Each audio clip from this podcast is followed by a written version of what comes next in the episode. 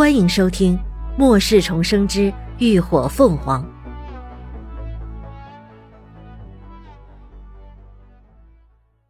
第五十九集，出事了。光头被肋骨刺穿了肺，嘴里不断涌出血水，已经快要不行了。黑衣男人看着那一身黑衣的年轻女人，仿佛死神一般朝他走过来。眼中满溢恐惧，浑身都抑制不住的发起抖来。不等林鸾开口，他就一股脑的坦白了：“啊，别，别杀我！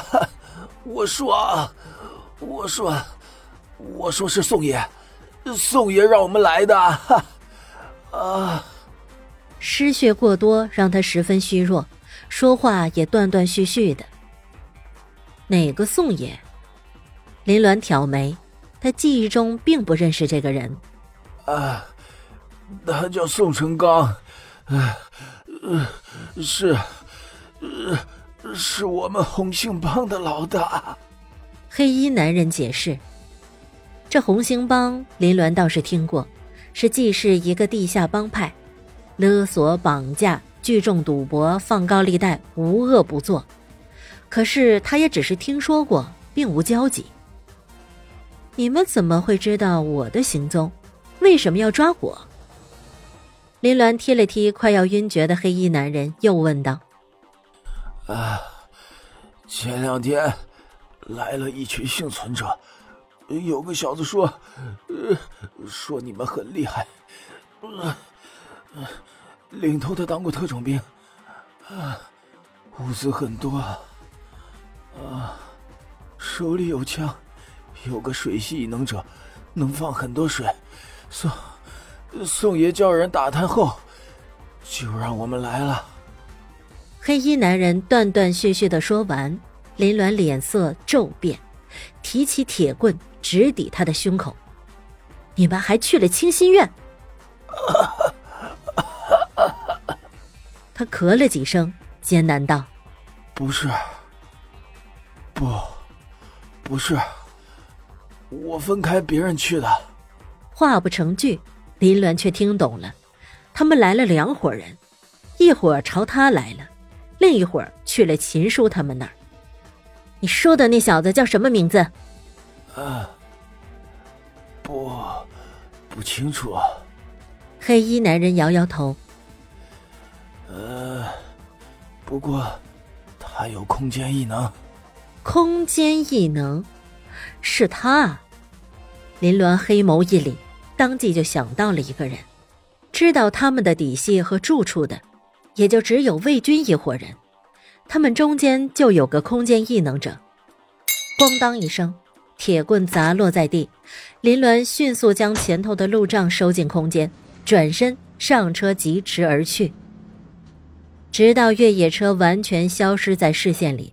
黑衣男人才从惊恐中解脱，长长吁出了一口气，终于活过来了。他们究竟惹到了什么人啊？说是水系异能者，却有着变态的力量和速度，最后竟然还有空间。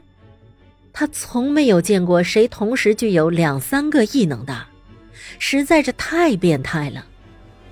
黑衣男人脸色惨白。死死地捂住自己断臂之处，在地上艰难地挪蹭着。远处已经不断传来丧尸的嚎叫，他得赶紧离开这里。对了，还有手，他得找到他的手，好回去让治疗师给他接回去。黑衣男人左右看了看，很快就找到了他的断臂，那手里还握着砍刀呢。心下一松，正要去拾。却见一只僵硬的手快他一步，将断臂抓了起来。视线随着那手上移，黑衣男人犹自睁大了双眼，倒映着一片花糟的纹身。有风轻轻吹来，伴随着令人头皮发麻的咀嚼声，凄厉惊惧的尖叫骤然响彻在天地。林鸾心里担心，一路将车开得飞快，遇到丧尸也不拐不让，直接撞翻，碾压在车底。平时半个小时的路程，他只用了十分钟不到就回到了清心院。一个急刹车，他将车停在了院子前，下了车却没有贸然进去，因为院子周围已经围上了电网。房门很快被打开，有人走了出来，是秦志远。他一看到他面色凝重，就知道出事了，先不由得抖了一下，忙问道：“出了什么事？”先进屋再说。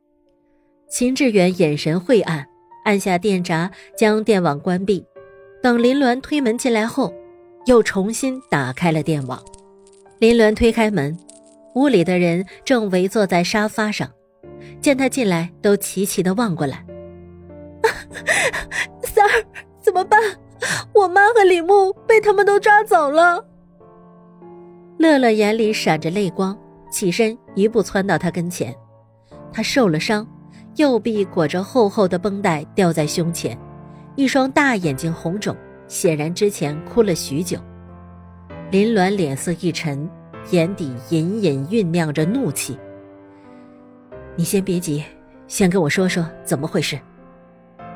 说着，拍了拍乐乐的肩膀，顺势揽着他回到沙发坐下。乐乐一手胡乱的抹了把泪。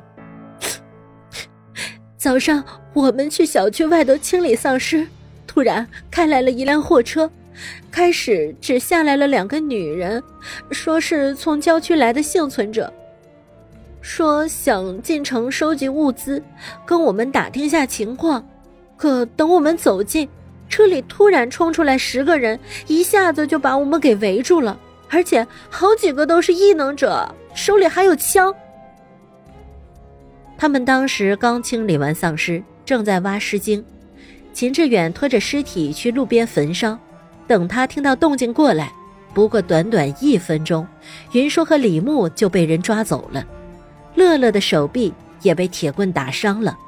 后来秦志远开枪放倒了两个人，他们就拿着枪抵着云舒二人的头，逼他们后退。